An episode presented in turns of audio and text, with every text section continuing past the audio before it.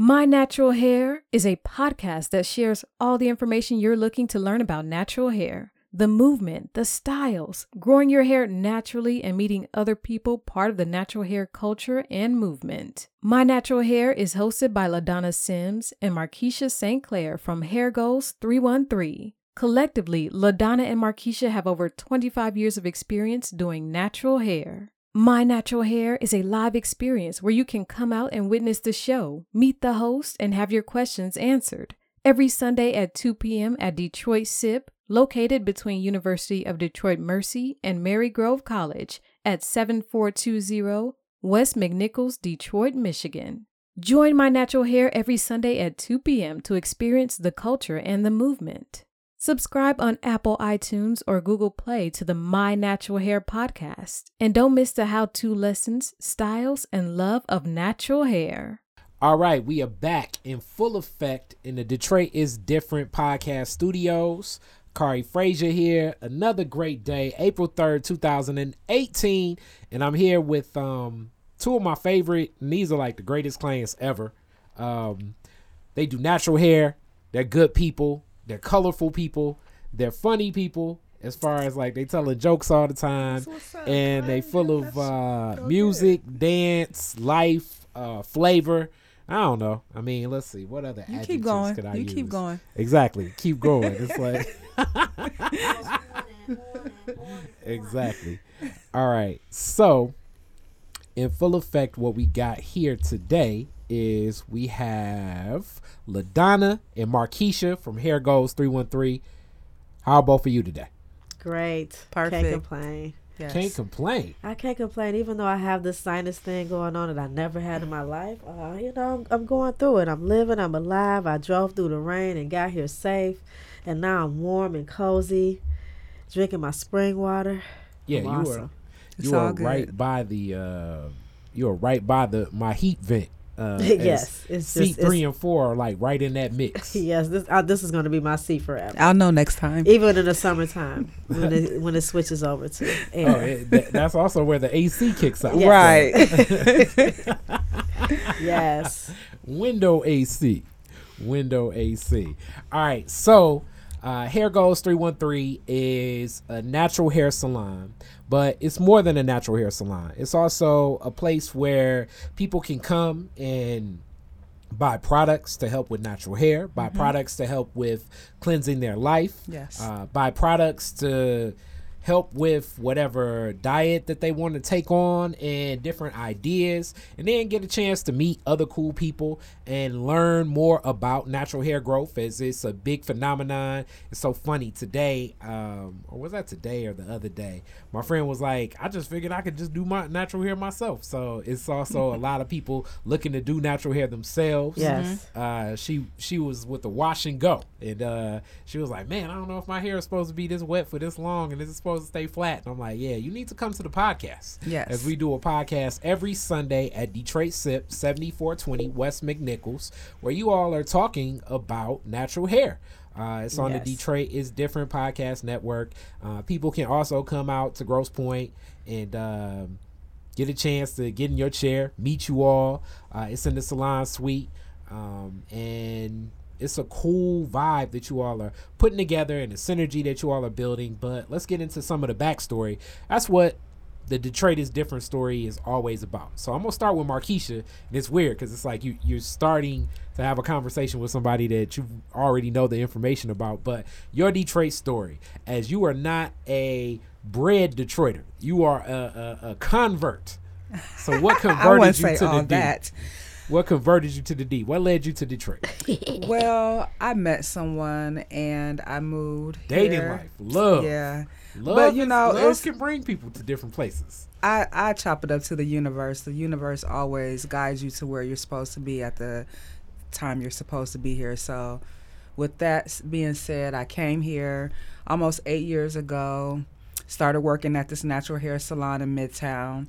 Met LaDonna Sims, and from the relationship, we always was cool. We always we we thought about doing businesses together before, but it was just like, okay, we're gonna do this. Um, um, consignment store. We're gonna do, you know, just little things. Open up our own Black Rite Aid. yeah, that's what of natural yeah. hair. We have a lot of things that we want to, we're going to do. So, came here, started with the natural hair. So let's start right there. So Okay. you were dating somebody that said, "Hey, let's relocate to Detroit." What popped in your mind when it was like, "Let's relocate to Detroit"?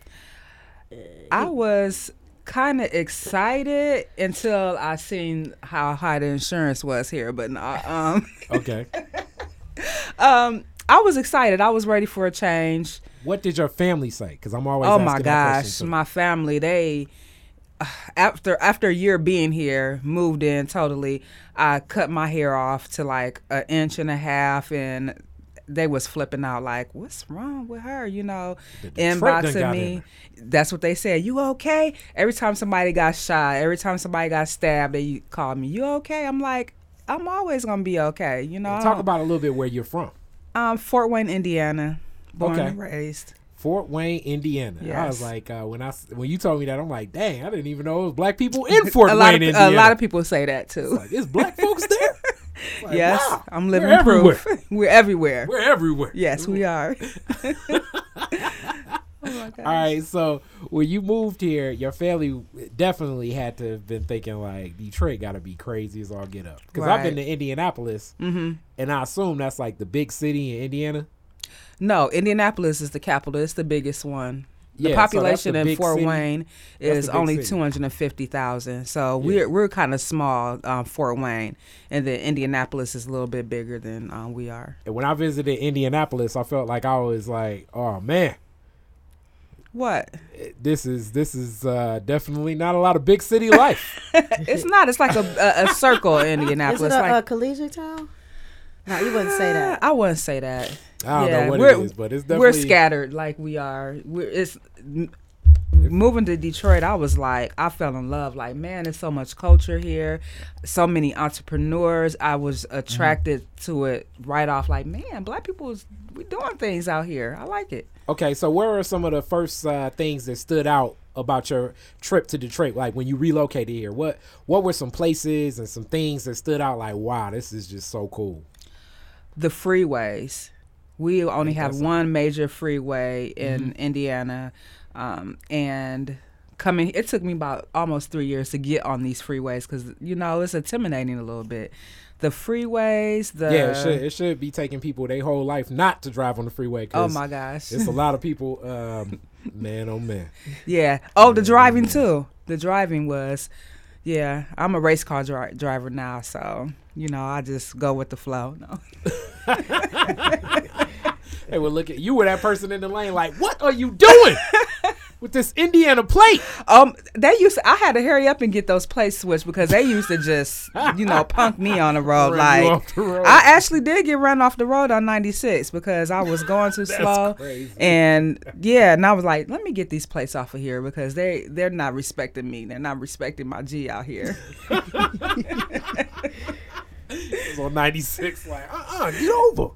Get over. with these Indiana plates on. Oh, this Get blue. Where this blue coming from? Get over. I got to go to the original starters. Oh my god. so, the um, original stuff. all right. So, with with all of this coming in and like seeing all this new culture, uh, what was it like just interacting with the people when you got here? Like, do you think that it was just one of those things where it's like, wow, It was all these black people? It was different. Um, I've got to the point where um, it, people were mad here for some reason. You know, uh, I don't know if it was where I was at. I wasn't around. Like I didn't work at Textures at the time. I didn't. I wasn't around a lot of people. I didn't have no friends when I came here. So I would go to the gas stations, little side stations, and people would just not speak. Uh, hi. People used to always say, "You're not from here, are you?" Like, no, no. Ain't that So- something? Ain't that something? But once I surrounded myself with more positive people, then Uh-huh. you know it started turning around for me. Okay, so now on the flip side of that, Ladonna, you're from the D, but you spent a lot of your growing years in New York. So what was that like being from Detroit and then going to another city? It's not just a chocolate city, it's a brown city, it's a white city, it's a Jewish city, it's a everybody's in New York. It's a, and then black in New York is a whole different type of black because it's Africans, it's it's Jamaicans, it's people from Trinidad. You know. Yeah. So what what was it like being from Detroit, going to New York? I was very excited. Um, I did. I love the fashion and everything, and that's what I was excited about. Um, but yeah, it was a little different than when you see somebody and they look like you, Kari, and then you open up and you sound like a Dominican, or that was really different. Um, but I did come at a um, really good era because when I moved in New York and I, I chose to, when I moved there and I stayed with my cousin, so she stayed down the street from Macy. She was doing pretty well, and then I had to live on my own, which kind of pushed me to the Bronx. I met a girlfriend through a friend, and um, she lived in the Bronx, so I ended up getting a place there. Then I moved to Harlem. Now, yeah, move living in um the Bronx, um Parkchester, it was really different. I still felt out of place because it was mostly Spanish. So you hear Spanish sound and music, and most of the places around there had Spanish food, and you know, and my my girlfriend was Spanish too, but they still they still was culture. She was part of the hip hop, and you know, she worked for. Uh, I forgot the name of the. Uh, anyway, she worked for um, a hip hop um, brand at that Tommy time. Boy? Thank you so much, Markeisha. Tommy Boy Records. So it was kind of like it still was cool culture coming to visit her at work, and you know they listened to hip hop all day. It seemed like their job was pretty fun. But um, living in Har- moving to Harlem was everything. It felt like Detroit again. It just was all black, which is very different. Now it's almost like what Midtown is, and when Yeah, it was yeah, called, yeah. you know, when it Harlem. was yeah. Yeah. Harlem, and you were there. What what years were you there? nineties. Yeah, Harlem in the nineties 90s, was yeah. very.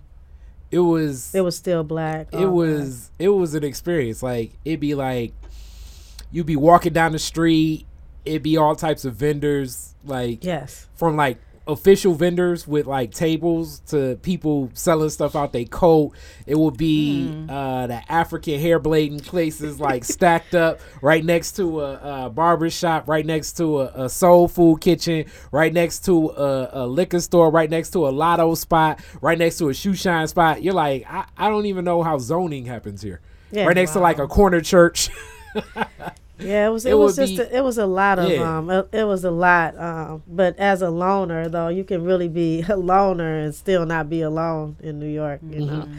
So yeah, it was really different. But I, I kind of fell right into it. Um. You know, just got into working in the fashion and um, hanging out with the.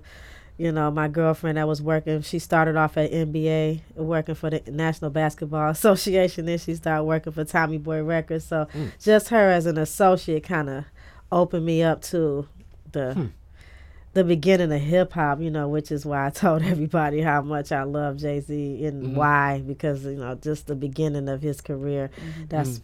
kind of like when I was around. So it's like for me, coming from Detroit, watching Yo MTV raps and constant, you go out and now you, they're there. i know it's You know, like like that was just you was like watching fab five freddy on tv now he trying to get your phone number Right. It was just like, wow, you know, and then your like, starstruckness. I mean, you know, Detroiters, the thing is, I had to realize is that they really had mad respect for me and was wondering, like, you got a gun? Like, I, I didn't know our, what our view, what, like, how they viewed us in other places. hmm And- Yeah, that's what I was gonna say. How did that like? Could they tell you from the D? Did they tell you? well, they thought that they, everybody thought that um they wanted to know if I could if I could sing. They thought that I had a voice that I sing because we sound like this. Yeah, girl. Cause so we went to the store and it was like what you know. So that's how we Uh-huh. talk. And so my girlfriend had to tell me like we don't know your friends. We don't know the streets. Just get it off. You know, like Detroit be like, you know,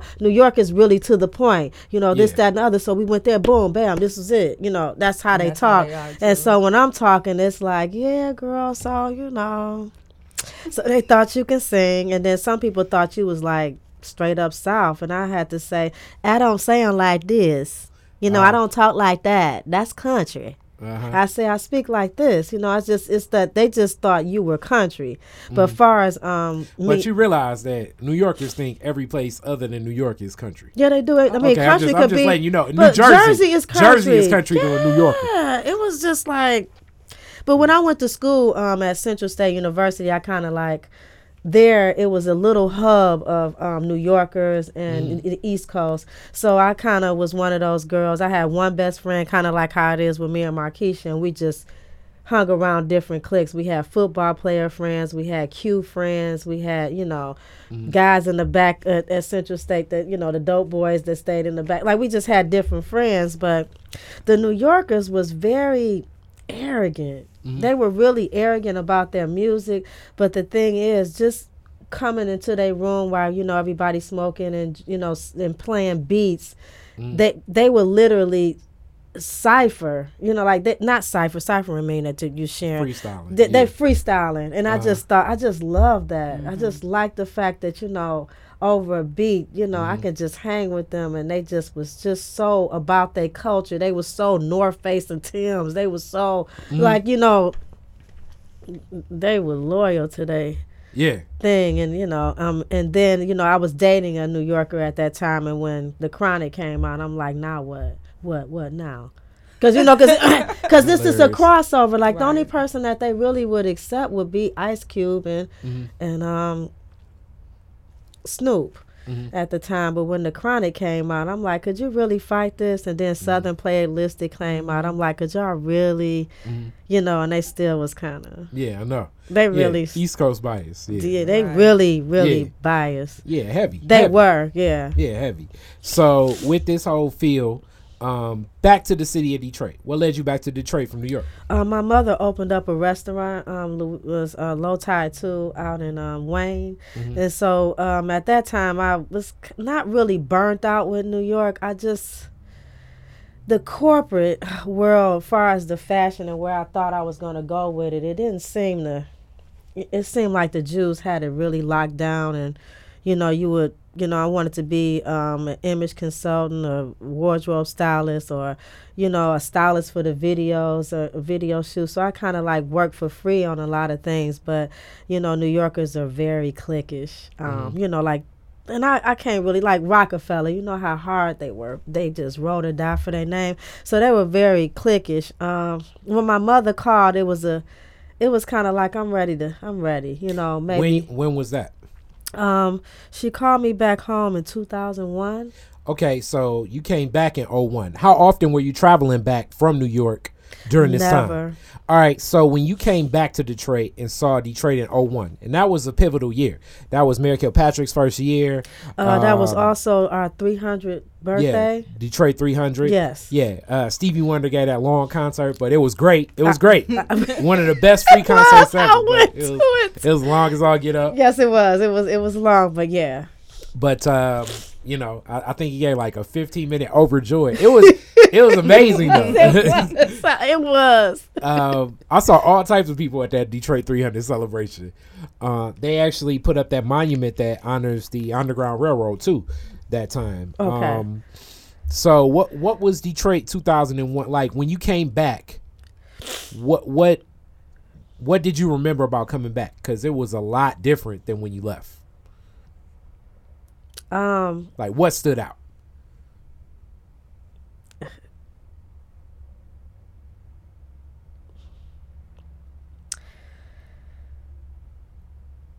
nothing. Nothing stood out. Same.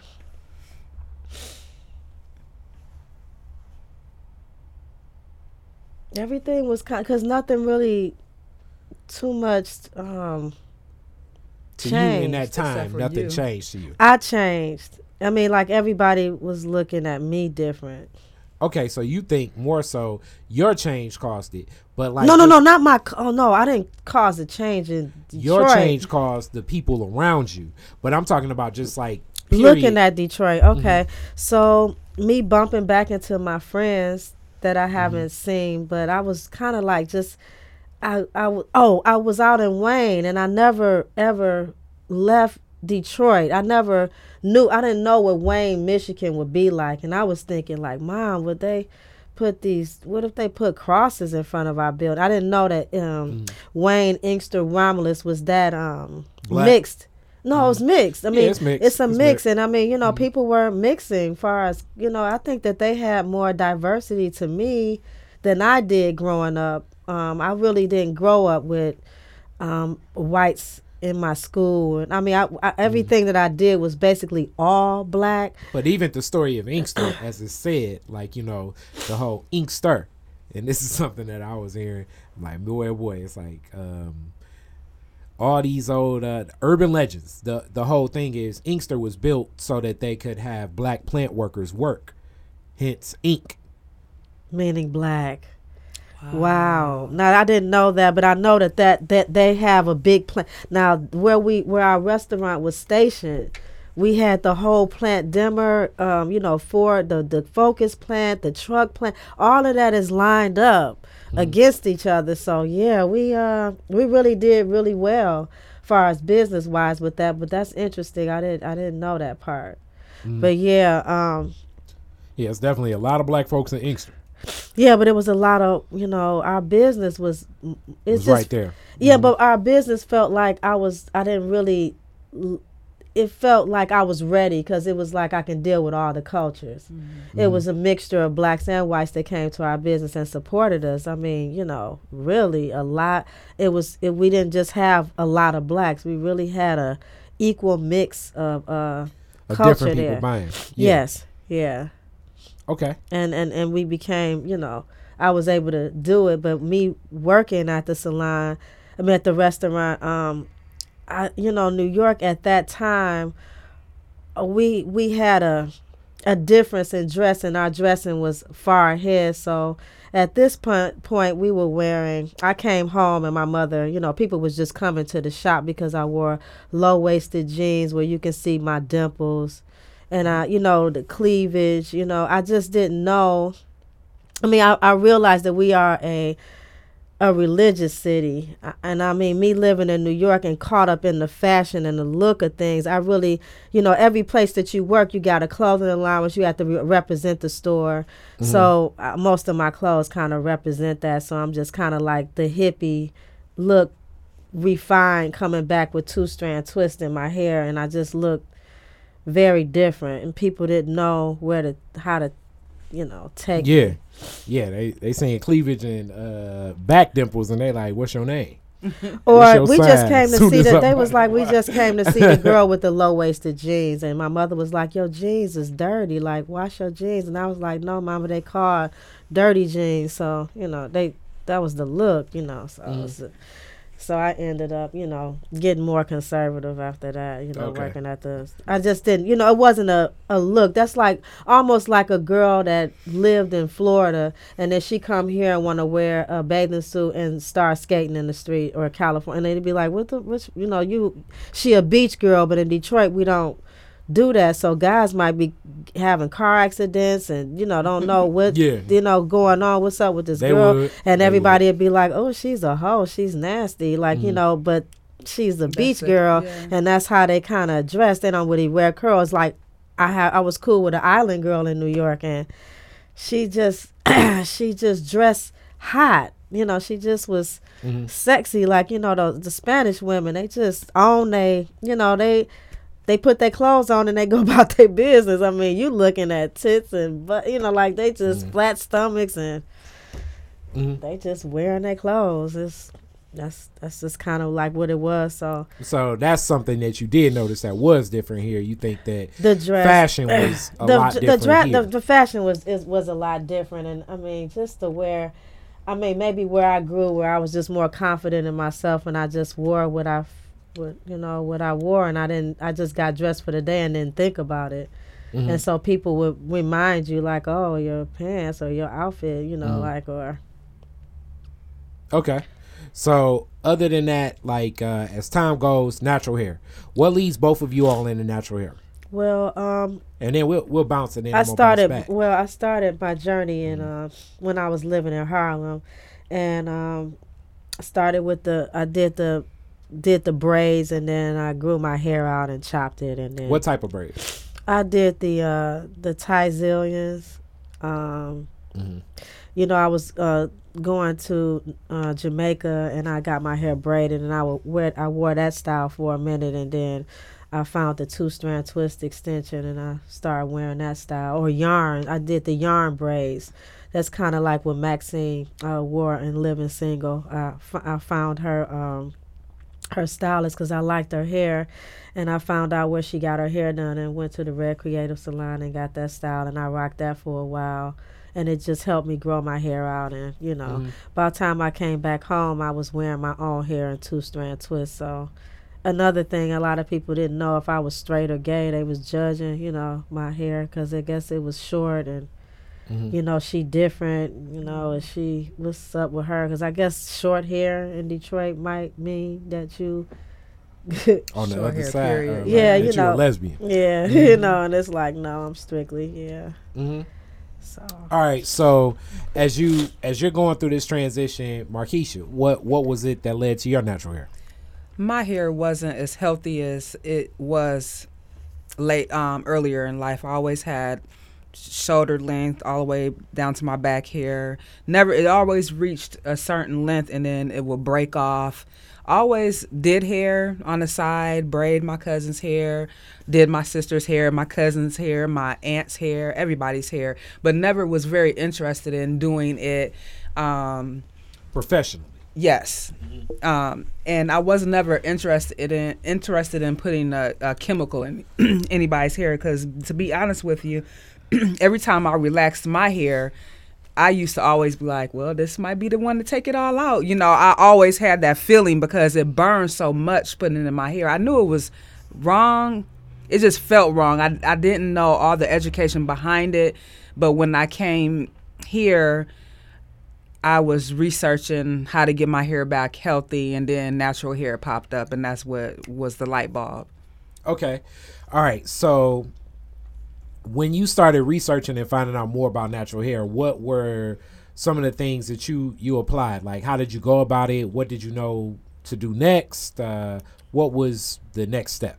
The next step was to stop putting heat in my hair, um, and I did that, and to stop putting relaxers in my hair, and I just did that immediately. Once I stopped putting heat in my hair and relaxers, my hair turned into something. It, it turned into a whole nother issue. It was like fried. It was it was it was a mess. So I just cut it all the way off. I left a little bit here in the front, and I decided to cut that off too. And I asked my boyfriend because I was telling he was walked me through the whole journey. And one day I came home and I was like, I'm just about to cut it off. It's it's just looking a mess. He was like, You sure? And I was like, Yeah. And that kind of how he said, Are you sure? It was like I know he would have supported me, but it was like I gotta do what I gotta do. I went in the bathroom that night and cut it all off. He was like, "I'm glad you did because I'm tired of hearing about it." so I cut it off, and then I just started researching. I started researching products. I started researching um, just chemicals and and looking um, looking up the chemicals and what they were doing to the body and doing to the inside and I never knew that the chemicals was penetrating inside of our cranium, but it was. I never knew that it was linked to my headaches, and it was. So I just started doing a whole bunch of research and um, the chemicals and you know a healthier way. All right. So from there, what led you into styling other people's natural hair? I got dope at it. I got I got dope at it. I um, looked up a natural hair. Um, it was naturally fly, and they were having a meetup. So I went to the naturally fly meetup, and they were like, "Oh, you should, you know, you should come and you know help us out doing you know different things with the events," which I did, and it just led me to meet different people and led me to just started you know, just meeting different people and and concentrating more on natural hair um, and the food. And I was just getting educated about a whole bunch of things that I wasn't aware of. Okay, Ladonna, what led you into styling other people's hair naturally? when I first moved back here, I had the two strand twist extension. I went to the uh, jazz festival with my mother. Mm-hmm. The jazz that they do every Yeah, know, year. Labor um, Day. Yeah. And so it was a lot of elders there, a lot of her friends, and um, you know they were going through menopause and things like that, and I would tell them that this is not my hair, it's extensions, and they didn't believe it.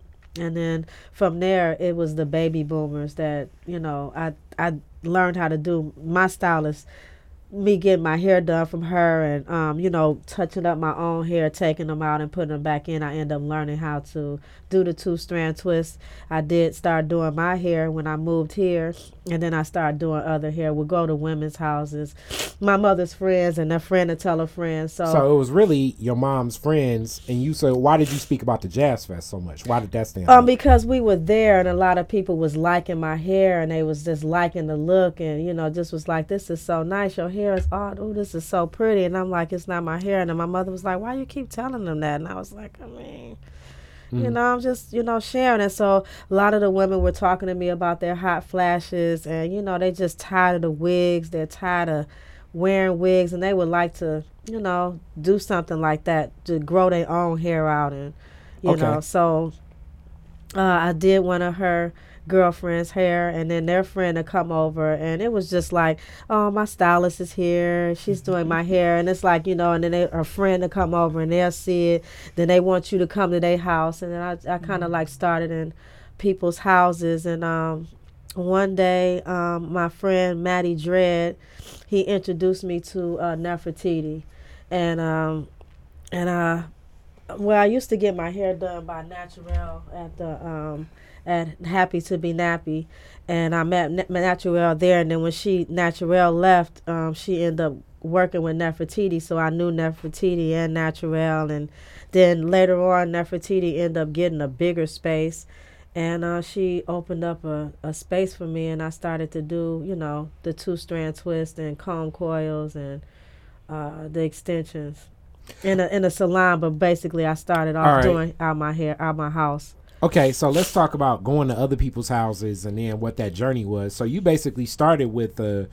with uh, uh an older generation of Yes. women and I doing started their off hair. yeah, I started off with an older generation of women and then it was a young girl that was from Louisiana that lived out in Wayne that had natural hair and um, I went to her house Mm-hmm. um, and did her hair. So I also through working at my mother's restaurant, you know, on Sundays and Mondays, I would use that time to do people hair. And I also worked at Pure Detroit um, in um, the Guardian build. I mean, the um, the Fisher building.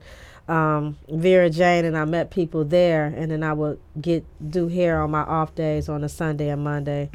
So I worked for my mother, Pure Detroit, just trying to figure out, you know, working with mm-hmm. Rufus Bartell in the fashion, just trying to figure out what I wanted to do. And then within that, it kind of fell into doing hair, which I just never really thought I would be doing. All right, so with that, just like what what what is that relationship like as a stylist when you actually go into someone's home and do their hair? Like, just stop right there. What is the essence of that? Like, especially that connection between stylist and person and their home. What like? How do you build? How do you even keep the lines like even clear? Like on a professional level, does it become more personal? Does Oh, because become it was, uh, like It was like, only by word of mouth. Um, I wouldn't Okay. go to anybody's house, and you couldn't just. I wouldn't go to Pookie anybody's house. You know, Mm-hmm. like it was always um, a a friend of a friend, and my Mm-hmm. mother had professional friends, so So it just made sense. yeah, it made sense. So- So, yeah, I go over to her house. One lady, she, you know, her, she was taking care of her husband, so she really couldn't leave. And it Mm-hmm. was a, I kind of had a couple of women like that that had husbands that you know that Or they were taking care of or whatever their situation was, and I came to their house to do their hair. Um, and it was kind of cool because those women they had cable, they cooked. You know, they they um, you know, it was comfortable. You know, um, how, how how about like your skill set as far as the time and how did you even learn how to price it? And this grew out of like a, a labor of something that you like yourself. And now you're applying it to other people. Like did you did you build methods and styles? Like when did it become that like wow i really like doing this and i this is what i want to do? I liked working out, out of my house or working at somebody's house and being able to be in control of my, you know, my my hours. Like I mean, especially working for my mother, it was like that entrepreneurial experience was good And then Mm-hmm. when I was able to make my first money that it, that was in my hands, that I didn't have to, you know, I actually made this and uh, end up making a having a relationship with the people that had the uh, Asians that had the natural hair because in New York it was so expensive.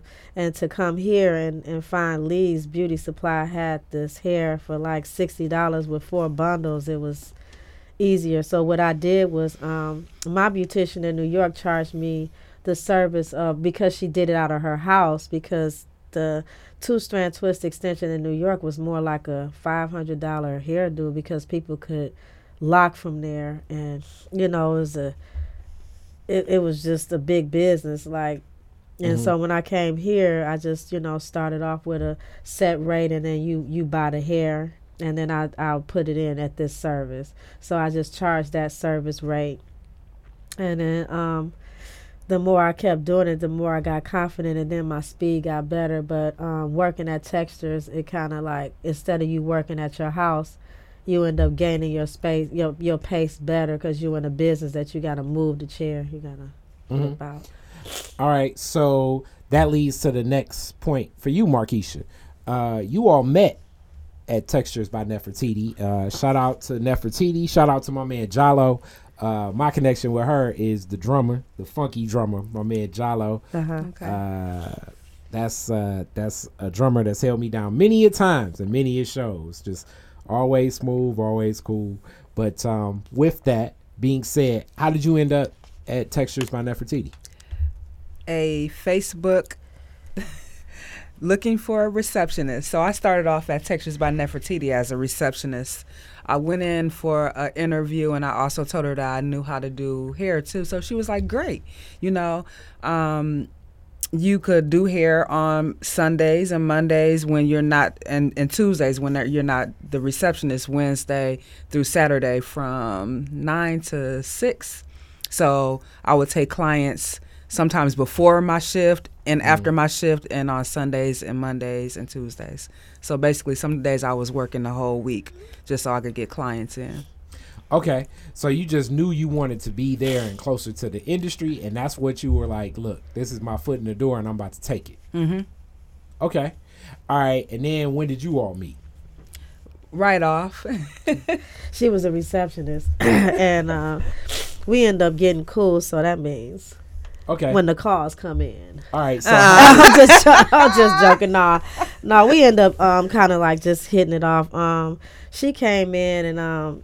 I guess we were our, our staff was really we're funny, so we was on the floor, and I think we were playing. I, we, I was playing this humming game, like you know, let's hum this song and see if I can guess it. And so you know, just to break the ice, and so Markeisha guessed the song that I was humming, and I was like, what? like how? You, what? The homegirl got? So then after that, you know, we um we would get off and start. You know, she likes to eat. She used to work in the food industry, so she's a foodie. I'm a foodie. Uh, she's a cook, and I worked at a restaurant. You know, Mhm. so um, we just started after work affairs, just hanging out. You know, and it- and that kind of happened more because I mean it was nobody else at the salon that I really did. Like me and Natural used to go out sometimes with me and Marquise. My Natural got kids and you know Yeah, different yeah. life, and I'm single. I don't have no kids, and I, I'm ready every day, and I live downtown. So Markeisha live he, down. You know, like she all her kids is grown. So we Mhm. just end up clicking and end up you know just hanging out at new spots and trying different spaces and, and downtown and eating out and just hanging out and and then having conversations about hair and gaining clients everywhere we go. Okay, so as you talk about this gaining clients everywhere you go, right now Hair Goals 313 is in existence. It's out in the Salon Suites in Grosse Pointe on Kercheval. Uh, what's the address exactly? Sixteen eight two four uh Kercheval and it's on and it's inside of my salon suites. Mm-hmm. Yes. So, all right, that Hair Goals 313. How did that come together?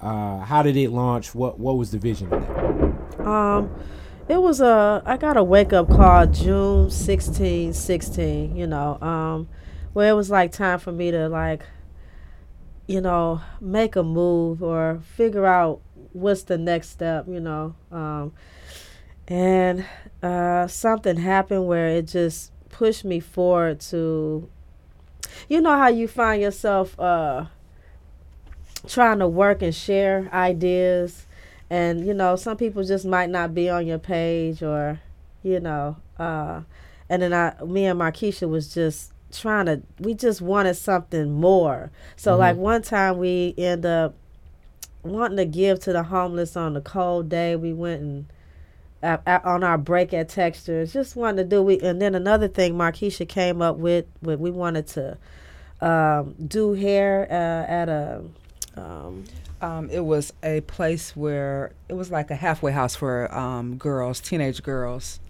and she got hit up because she brought the wash and go to textures and kimberly elise uh, liked her her her wash and go which was really big. And through that happening somebody reached out. And i guess when you uh, have the halfway houses of different places they hire salons to come in to do it. And at this point they wanted to stop dealing with the perms. And they Mhm. wanted to try to get the girls hair natural. And I think it was a somewhat of a, you know, conflict of interest with. I mean, I think Markeisha shared it with the, with the owner, and you know, she decided she want didn't want to do it, Mm. and they kind of shut things down, in and that it was kind of yeah. it kind of put her down, like you know, she's just a receptionist. So at that point, it was just like you know, hmm Let's get our own spot. Not necessarily it, not that. necessarily that. It really didn't work out like that. It just kind of, I just put it out in the universe, and I really didn't know. I just started to feel like I, I needed to do something more, and it just felt like I was kind of stunted where I was, and it was only so much you can do Mhm. in this space, and I just think it was so much more I could do Mhm. and I mean, so it it opened up, and um, I think another young lady had found the My Salon Suites. Uh, shout out to Mo, uh, such a natural beauty. She's one of the suite mates um there at um, My Salon Suites. Mhm. Um, she ended up getting a space there, and uh, she gave me the information. So me and, and I just decided to just go check it out. But I really wasn't thinking about moving. You know, just I just kind of felt like I was kind of scared. Didn't really have that thing that that enough in me to think that I could have my own shop. I had two people, uh, Barry Gray. Shout out to Barry Gray, uh, one of my first clients that used to come. I used to he used to do do his hair at my house, and another guy named uh, Keith Johnson. I mean Keith Jones. He used to be. Um, he works for the mayor's office, and he uh, also uh, you might know him. I have to show you his picture and stuff. But he also said, you know, I you know he was an accountant, and I, I would talk to them too, and they Mhm. always say.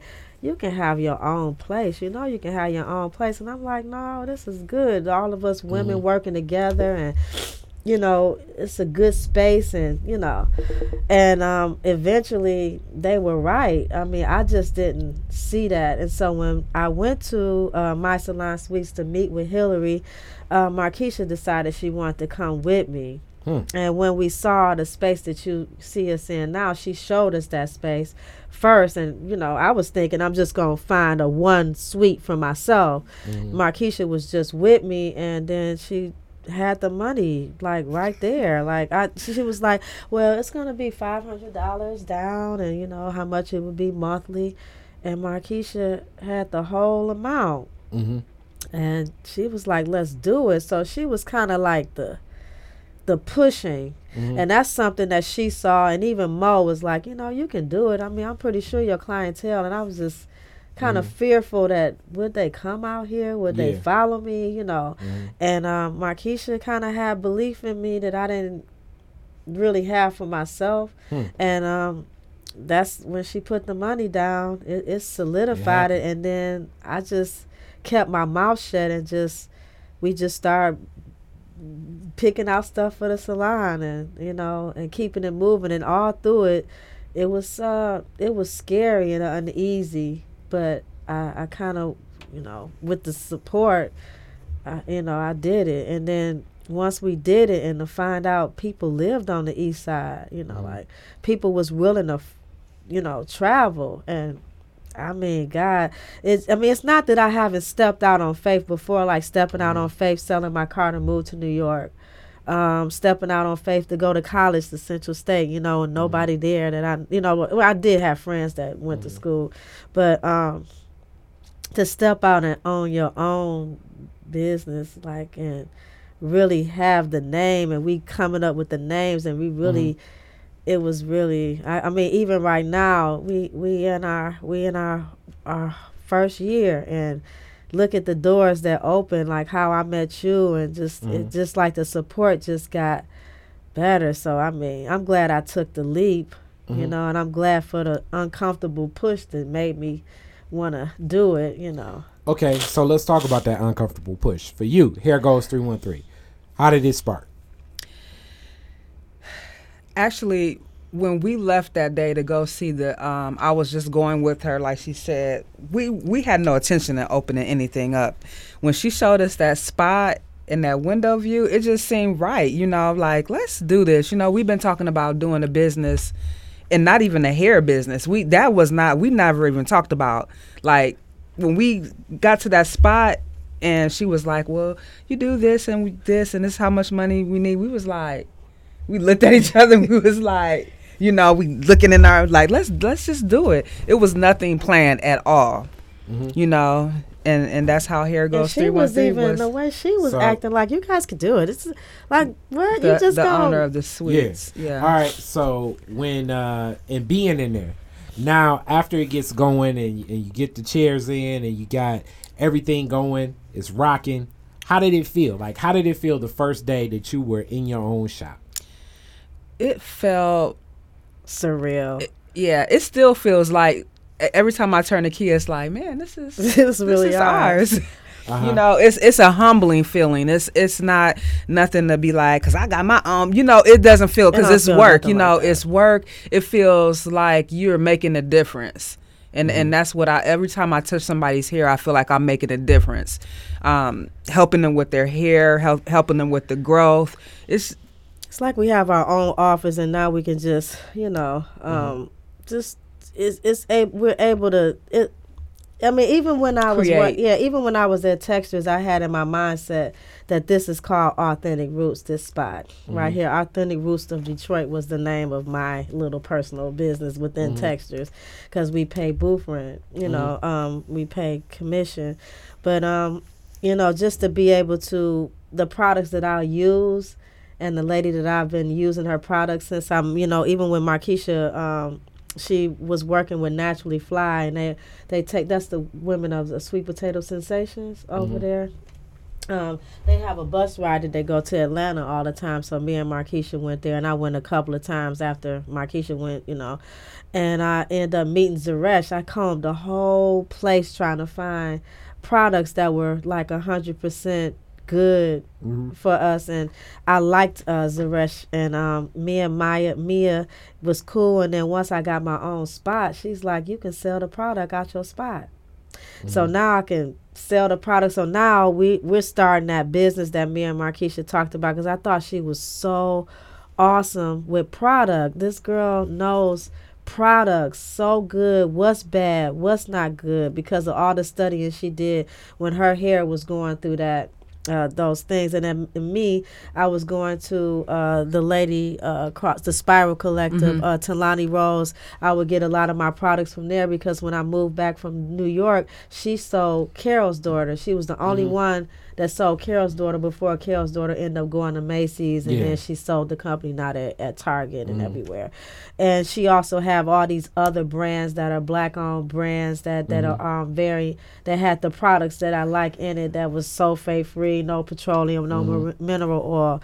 So now we got an opportunity where we can buy products because now we have our own name, our business, and now we can sell. Uh, when I was working for Textures, Nefertiti would have to do it because I only I only have a booth, you know, whatever. So that that kind of works out. So all of our dreams is kind of like falling Coming together. li- It's Yeah. coming together. So um so being in business, uh I talked about that first day. Where does it stand now? What do you see next for Hair Goals three one three? Markeisha, first I'm gonna ask you. We have a lot of things planned for um, 2018. We want to do um, more for our clients, um, customer appreciation. We want to have some skating parties. We want to have um, a vision board party for you know here goes. What's your hair goals vision? and do like a vision board. We want to do a lot of stuff because when you have a business, you want to keep things fresh and new. You want to always include where you're getting your money from also because our clients mm-hmm. su- they're supporting our life. So we want to make them feel like it's worth it. You know, you're going to get more than just a hairstyle coming from Hair Goals 313. We they want to be included in stuff. We want to include them in every aspects of our lives, just like they're paying our bills. You know, it's important to give back because they're giving to us. Okay. For you, what's the vision for Hair Goals 313? I just want to uh, want us to be. I want to be able to uh, teach and share more about uh, natural hair Mm-hmm. and be able to teach younger uh, generations how to do it, Mhm. um, and to create a, a, a lifestyle um, where we're healthy, where we're eating better, we're working out, we're um, developing uh, better relationships, men and women. Our culture needs to come to be- together, and we need family. And I, those are the things I really like. That's the source of everything. Like, uh, I only thing I wanted to do, and I thought I wanted to be a psychologist and help people, but my cousin Shannon, um, she said, you know, through the hair, you can get into people's closets and house. You know, I like to, I like interior decorating. I like, uh, I like being a lifestylist. I just want to be able to have people live their fullest lives. So if your hair is free, if you have you know know how to deal with your hair which was is a big thing in our culture you know you can be more free to work out you can be more free to swim and and live more life instead of worrying about your hair so much um and being um, more of a healthier culture and more of us getting out and getting to know each other and being around each other. So creating a culture of that. So even though we do here, you know, we want to do skating parties. We want to do things at a yoga studio, you know, where, you know, you get your hair done and then, you know, this is a place that you can do to to meditate or work out, just a overall lifestyle of health. So if we can get uh, with the hair goals, I really want to do more like, uh, you know, us buying black. Um, it's a lot of people making products um, that's good for our skin, that's for our culture.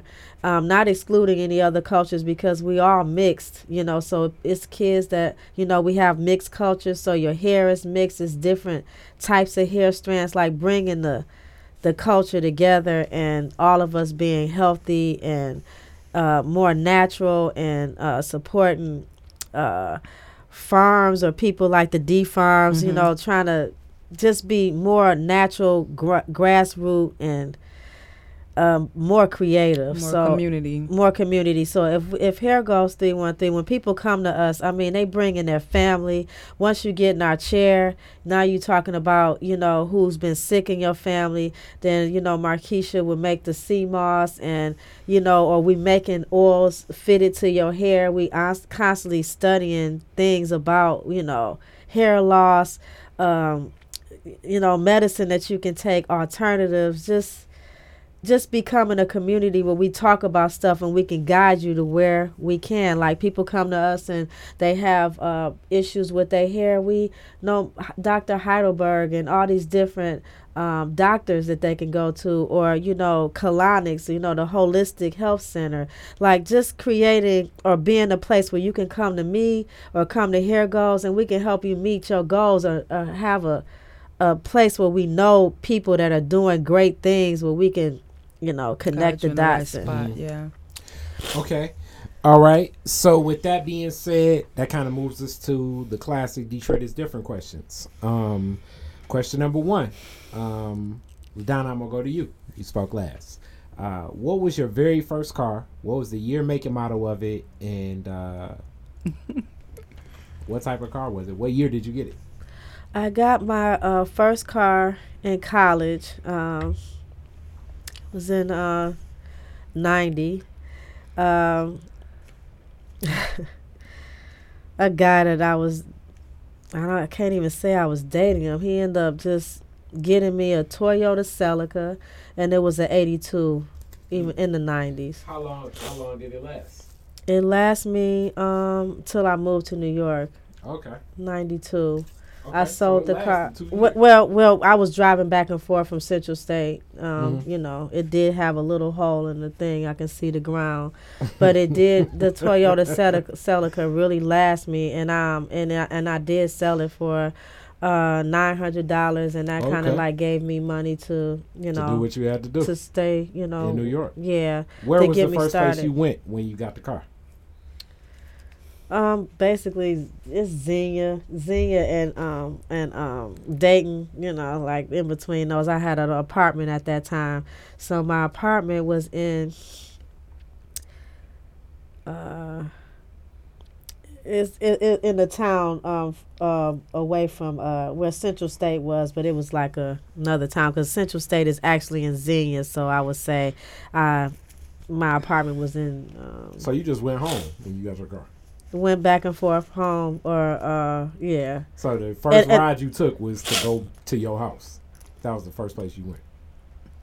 yeah he brought the car to my apartment so i was Oh, doing stuff so and i was doing was stuff I, I, I mean going back to campus Okay, You know, so took- I used my car to back- go to, like, what was the first ride you did when you got your very first car? So the first place you went was to school. yeah went back to went to campus because you know i Okay. stayed in the city so i probably just did city stuff went to the, Mhm. the, the um i also worked at kroger so Mhm. i was able to Okay, move around like that i had a job and then i went to school okay. Markeisha, for you, what was your very first car? What year, make, and model, and what year did you get it? Um, 1995. I got my first car, and it was a night. No, 19. Yeah, did I say 1995? Yep, Got my first car, and it was a 1985 Buick Century. I had a uh, '85 Buick Century. There Yeah. we go. Or was it '85? No, it was '89. Yeah, 89. Ah, them boxes. Yeah, that's what it, it was boxed. All right, so uh, how long did it last? Who it lasts. I actually gave it away Hmm. to a friend because I got a new car probably about five years later. Okay. Yeah, All right. All right. Where's the first place you went when you got it? home. Yeah, Okay. So you got it, drove. and, home. and drove home. Yeah. All right. Here you go. You're the DJ at the end of the fireworks for Detroit. Uh, you get to play three songs. Woodward and Jefferson, you're DJing. What what three songs are you playing? The three last songs of the night. Yep. Uh, Tupac's "You Gotta Go," "We Gotta Go."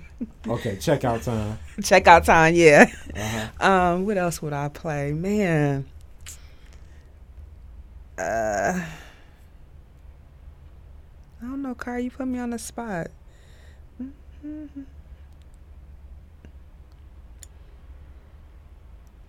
Got to give three. Gotta get three. Dang. Ah. Gangster Party, Tupac. Okay. You staying on the same uh same album. Just the second the first disc Right. the second disc. All right, so uh two of America's most wanted, checkout time. Mhm. We going all eyes on me. So I definitely know that Buick Century had a whole lot of that. Oh my! I had it. the bangs in it, and you know what? I had the bangs in it. I worked at a pizza place in um, 1995, and this Caucasian dude, you know, he was the son's. He was the son of the the owner. Uh-huh. He had this kicker box, and he got a new kicker box, and he gave the kicker box to me. I got the kicker box at Kenwood pull out that you you know the one that you carry like that Yeah. for sixty dollars. Uh. I woke up, I was banging like I was like the only one banging as a girl. Hilarious. I woke up one morning and it was nothing but glass outside. They Yeah. stole my car for sixty dollars. I never got any sounds ever since, Mm. and this was 1995. I had to start that car with a screwdriver from yeah, for- I- sounds. Yeah. yeah, It's like came in bumping Tupac, right, came out bumping nothing. nothing. And I was like, I don't never want no sounds. I never got any. So my last song would be Biggie Smalls. What is that? Name some biggies. It's a lot of stuff, but it's you. It's your pick. It's your pick. Um, don't go. Yeah, don't that's it. go. Mm-hmm.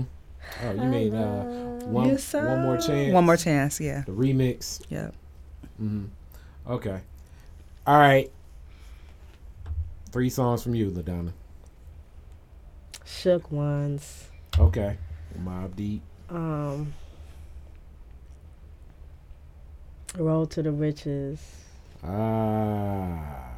Um, Ah, Cool- DJ wait, wait. Cool- Cool J- Kool G Rap. G Rap. Kool G Rap. She going real New York over here. You know, I've never heard of Kool G Rap on this list. Um, 'Cause some somebody from the five percent Nation of Islam will come up to you and be like, "Hey, yo, God." and You know you you're Rakim. you know, um, but that that's not like you know those are like that's not a banger. That's like mahogany and all that. That's Right. not. Um,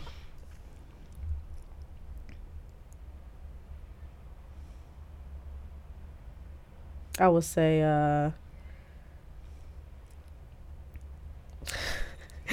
Roxanne Shante. Which one? Um Roxanne, Roxanne, that one. The one with the one she went off on on, on, on UTFO, her Yeah. diss song. Yeah, I The just real saw Roxanne? The, mo- yeah, The real I- I, I, forgot The how that real made me Roxanne. feel since I just saw the movie and I was just like, God, I remember when that came out. It was just like Dissing UTFO, ain't that something? it was just the best. Dissing was. UTFO.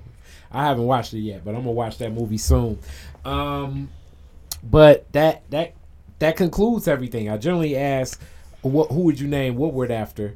But being that you're you're you uh, uh, you need another about when we do this interview. No, she In got a good. five She seven years. years is a good. What's the? Nah, nah, nah. It's about 12, 10. Ah, I'm not after seasoned that, yet. yeah, I'm yeah, not yeah, then seasoned. You can, you what would you, gotta hear a name couple Woodward voices. after if you changed the name? Mm-hmm.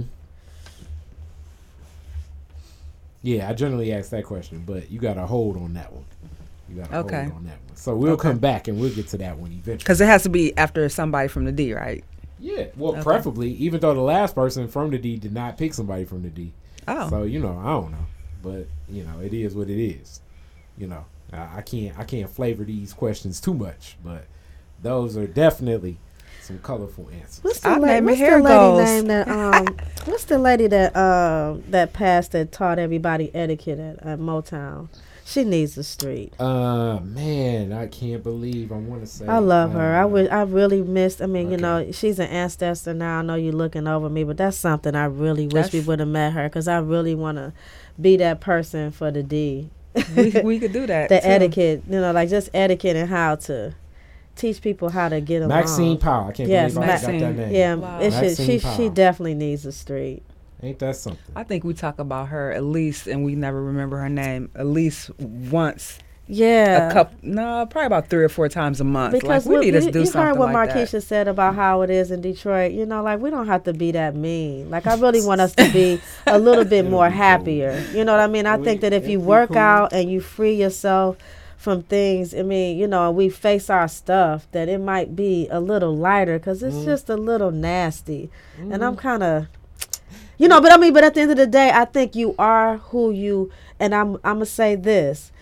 I think your personality attracts you to what you want. Exactly. So at the end of the day, I do have a very uh positive, you know, and even Mhm. if I have some friends where we go back and forth, even if we, you know, have we working on each other, like you Mhm. know, we sharpening each other's saw. So I I like that, you know, and you know, I just I that's what I want for Detroit. Like I really wish that Maxine Powell, you know, I'm gonna really follow that and try to, you know, get this etiquette game so we'll know Okay. how to speak to each other when we see each other and you know, we don't have to be competitive, we can be more support. Okay, I'm with it. Yeah. I'm with it. Hair Goals 313. Uh, you can catch us, uh, My Natural Hair uh, podcast every Sunday. We'll be at Detroit SIP, 2 p.m., 7420 West McNichols. I'm actually not talking, I'm just around setting up microphones and setting up a table. And bossing us. And no, I'm not. Straight I'm not I'm just bossing us. joking. I'm, I'm, I'm a, I'm a, I'm a very, very, very awesome. yeah. He's awesome. understanding, understanding person. but uh, if anything, it's a real cool kick it session. Um, Yeah, we you gonna guys bear with us. It's brand new for us, so we just um getting into this. Uh, this is my second go round, but this is Markeisha's First, first. you can tell it's my Yeah. first. But So, I'm yeah. gonna be on the mic like what? Yeah, exactly. soon. It's Shout out to the Cool Cat Lounge. it's growing as you see the honks already. They full of life, full of zeal, both of them. So we we gonna end it right here. Thank you so much. Thanks for having us, Kari. Thank you, Kari.